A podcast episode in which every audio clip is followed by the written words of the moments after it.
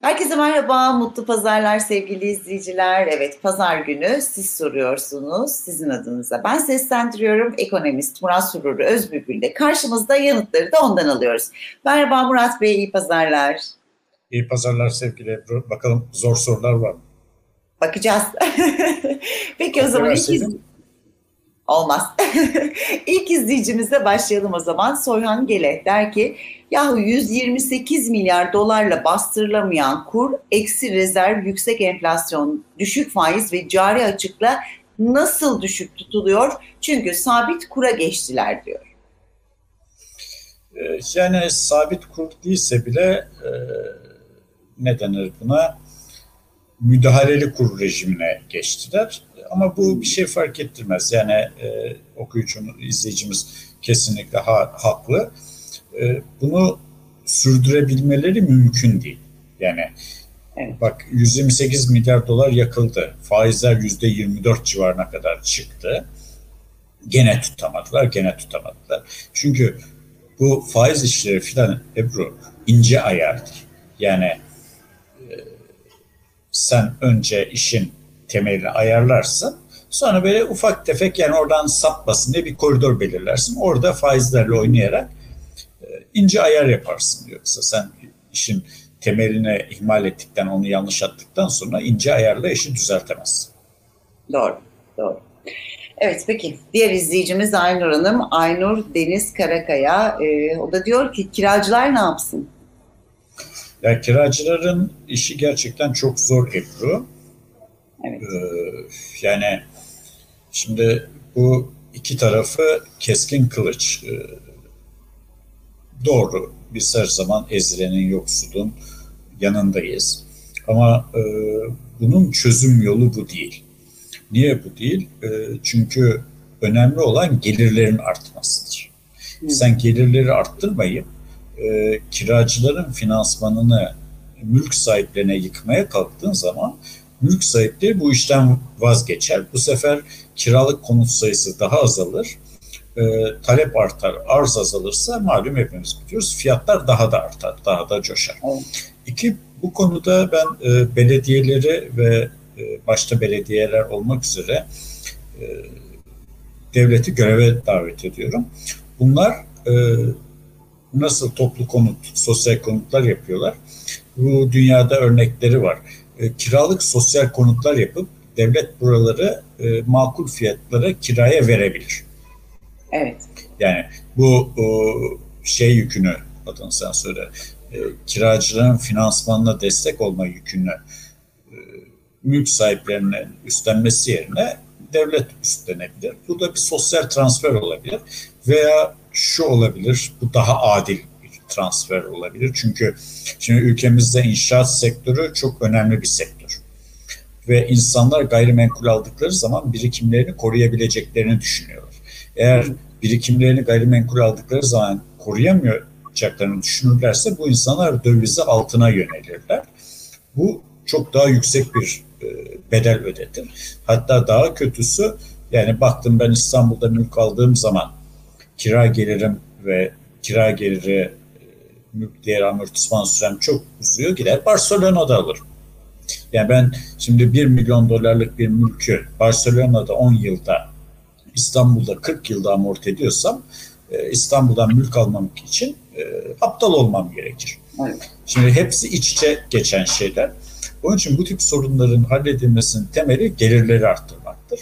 Gelirleri yetmeyenlere e, sosyal yardım verilmesi, kira yardımı verilmesi bence çok daha doğru bir Sosyal devlet yöntem. gerekliliği, evet. Sosyal, yani sosyal devlet bu işi böyle çözerse her iki tarafta e, tatmin olur, kimse acı çekmez ve yatırımcıyı kaçırmayız. Çünkü e, dediğim gibi adamın parası var. Bu parasıyla mülk alıyor, kiraya veriyor oradan bir para kazanma hesabı yapıyor. Sen bu adama para kazandırmazsan bu adam ne yapar? Mülkü para kazanacağı başka ülkelerde alır. İşte gider İspanya'da alır, Amerika'da alır, İngiltere'de alır. Bazı arkadaşlarımızın İngiltere'de sokak aldığını biliyoruz. Bir sokaktaki mülklerin tamamını aldığını biliyoruz. Niye? E çünkü orada mülkün geri dönüş süresi işte 10-15 yıl filan. Evet. İş yerlerinde bu 10 yıl civarında. Evet. Arkadaş dediniz Allah'tan arkadaşımız değil Murat Bey. Evet.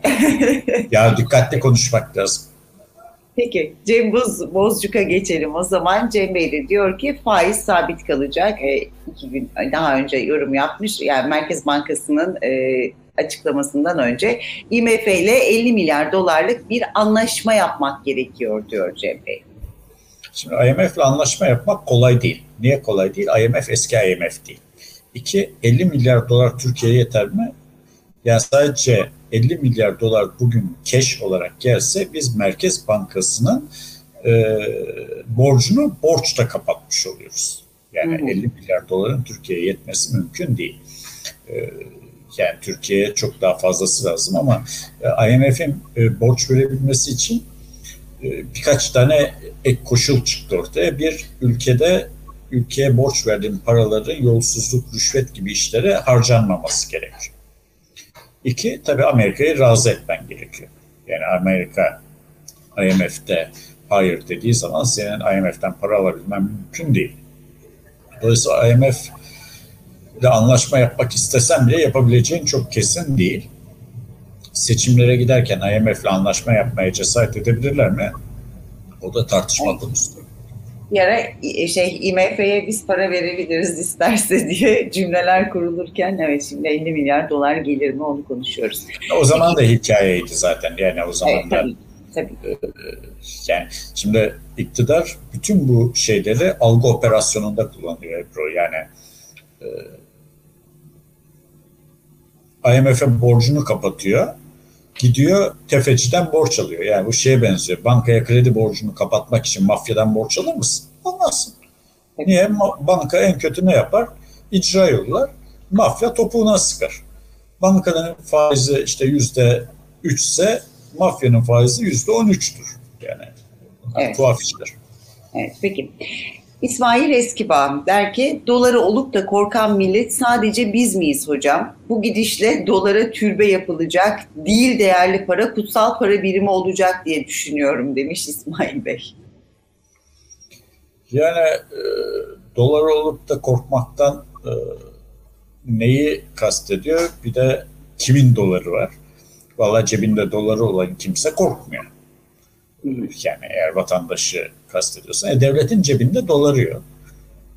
Ee, ya İsmail yani, şey diyor tabii tekrar hani düşecek daha nereye kadar düşer hep öyle bir endişe yaşandığı onu, için. Onu, onu kastediyorsa yani düşmesi için de bir sebep yok. Ama şimdi şöyle bir olay var. Mesela bu 18'e çıktığı gün e, devletin bir tedbir almayacağını yani şimdi 18'den niye aldı insanlar doları? Ya Erdoğan faizleri düşürmeye devam edecek. Ondan sonra e, çünkü açıklamalar o yöndeydi. Yani o vatandaşları bizzat iktidar tuzağa çekti. Bu aldı başını gidiyor. Bugün 18, yarın 20 param eriyor korkusuyla yani evindeki Türk lirası eriyor korkusuyla insanlar dolar aldılar. Şeyde e, yani ekonomi yönetimi de bunları tuzağa çekti açıkçası. Halk o yüzden çok öfkeli. Benzer bir tuzak olur mu diye korkuyorlar. Yani bu aslında devletin yapabileceği, ekonomi yönetiminin yapabileceği en hatalı stratejilerden biriydi.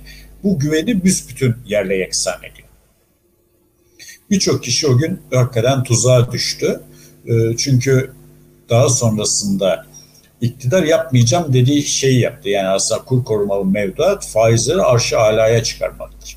Faizlerin seviyesini bile belli etmemektir faizlerin seviyesini dövize endekslemektir. Bunun bütçeye batıracağı bilinmesine rağmen bunu yaptılar. E bunu tahmin edemeyenler, bir tedbir alacağını düşünmeyenler hükümetin kurduğu tuzağa düştü, cezalandırıldı yani ve bundan da keyif aldılar yani neredeyse böyle evet. pis pis sırıttılar denir ya.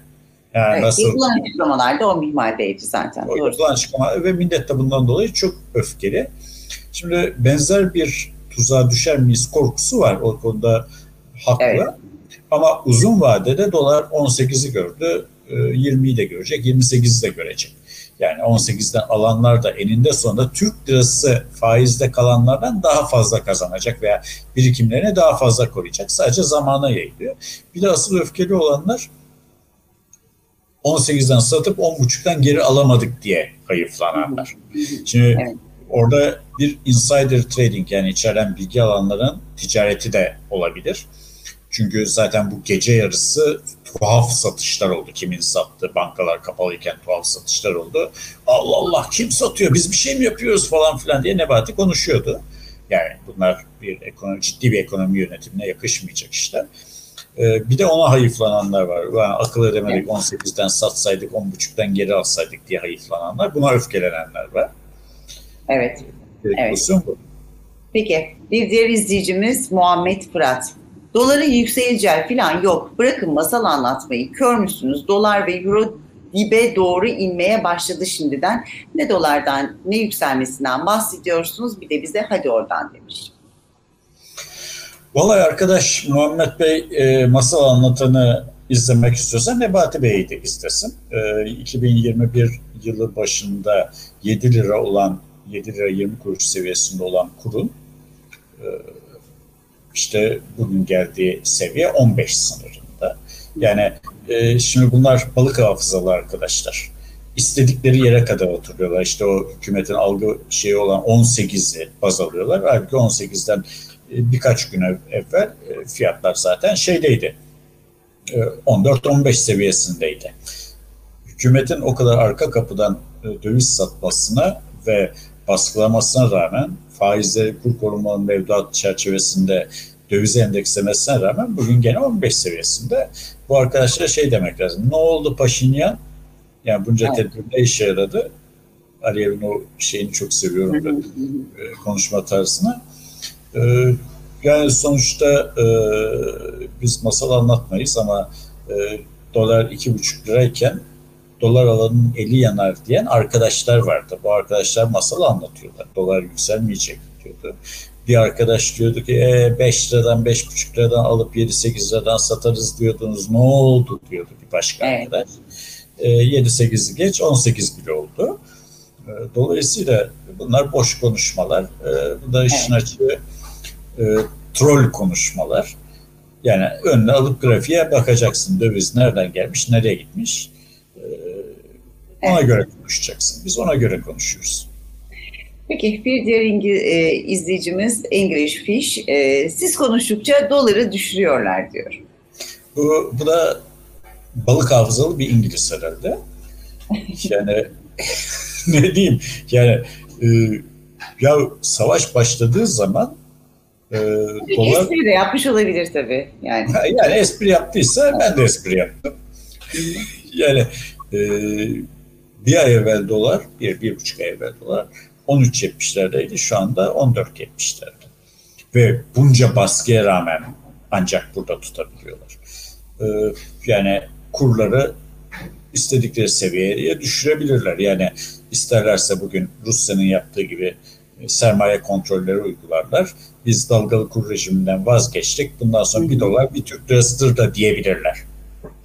Evet. Bu devletlerin elinde olan bir şey. Ha sonucu ne olur? Onu görürüz. Yani e, biz olması gerekene yani e, rasyonel işler yapılırsa olması gerekeni söylüyoruz. Ama arkadaşlar maşallah irrasyonel işler yapmakta çok başarılılar. Ama benim Ebru yadırgadığım şey şu. Bir takım insanlar e, ya bu algı operasyonuna gönüllü odun taşıyorlar. Yani yılbaşında döviz neydi? Baksınlar. Bugün dördüncü ay döviz kaç para baksınlar. Bu tablo karşısına döviz düştü demek ya, hakikaten balık hafızalı. Yani ben tuhaf karşılıyorum bu işi. Ha, eğer 20 Aralık günü çekilen algı operasyonundaki üst seviyeyi şey yapıyorlarsa, baz alıyorlarsa o zaman ya o algı operasyonunu yediler demektir ya da o algı operasyonu dahilinde iş yapıyorlar demektir.